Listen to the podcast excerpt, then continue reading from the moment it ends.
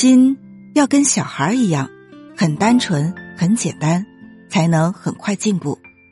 要简单，但不简陋。任何的限制都是从自我的内心开始的。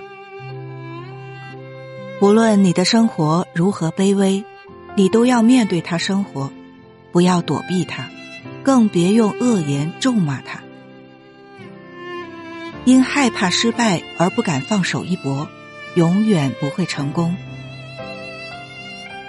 激励别人采取行动的最好办法之一，是告诉他一个真实的故事。不管发生什么，都不要放弃，坚持走下去，肯定会有意想不到的风景。人生应该有所为，有所不为。生命就是一种追逐、继续，生命就是一种无止的接力赛。人活着不要后悔，就像不能让昨天回来一样。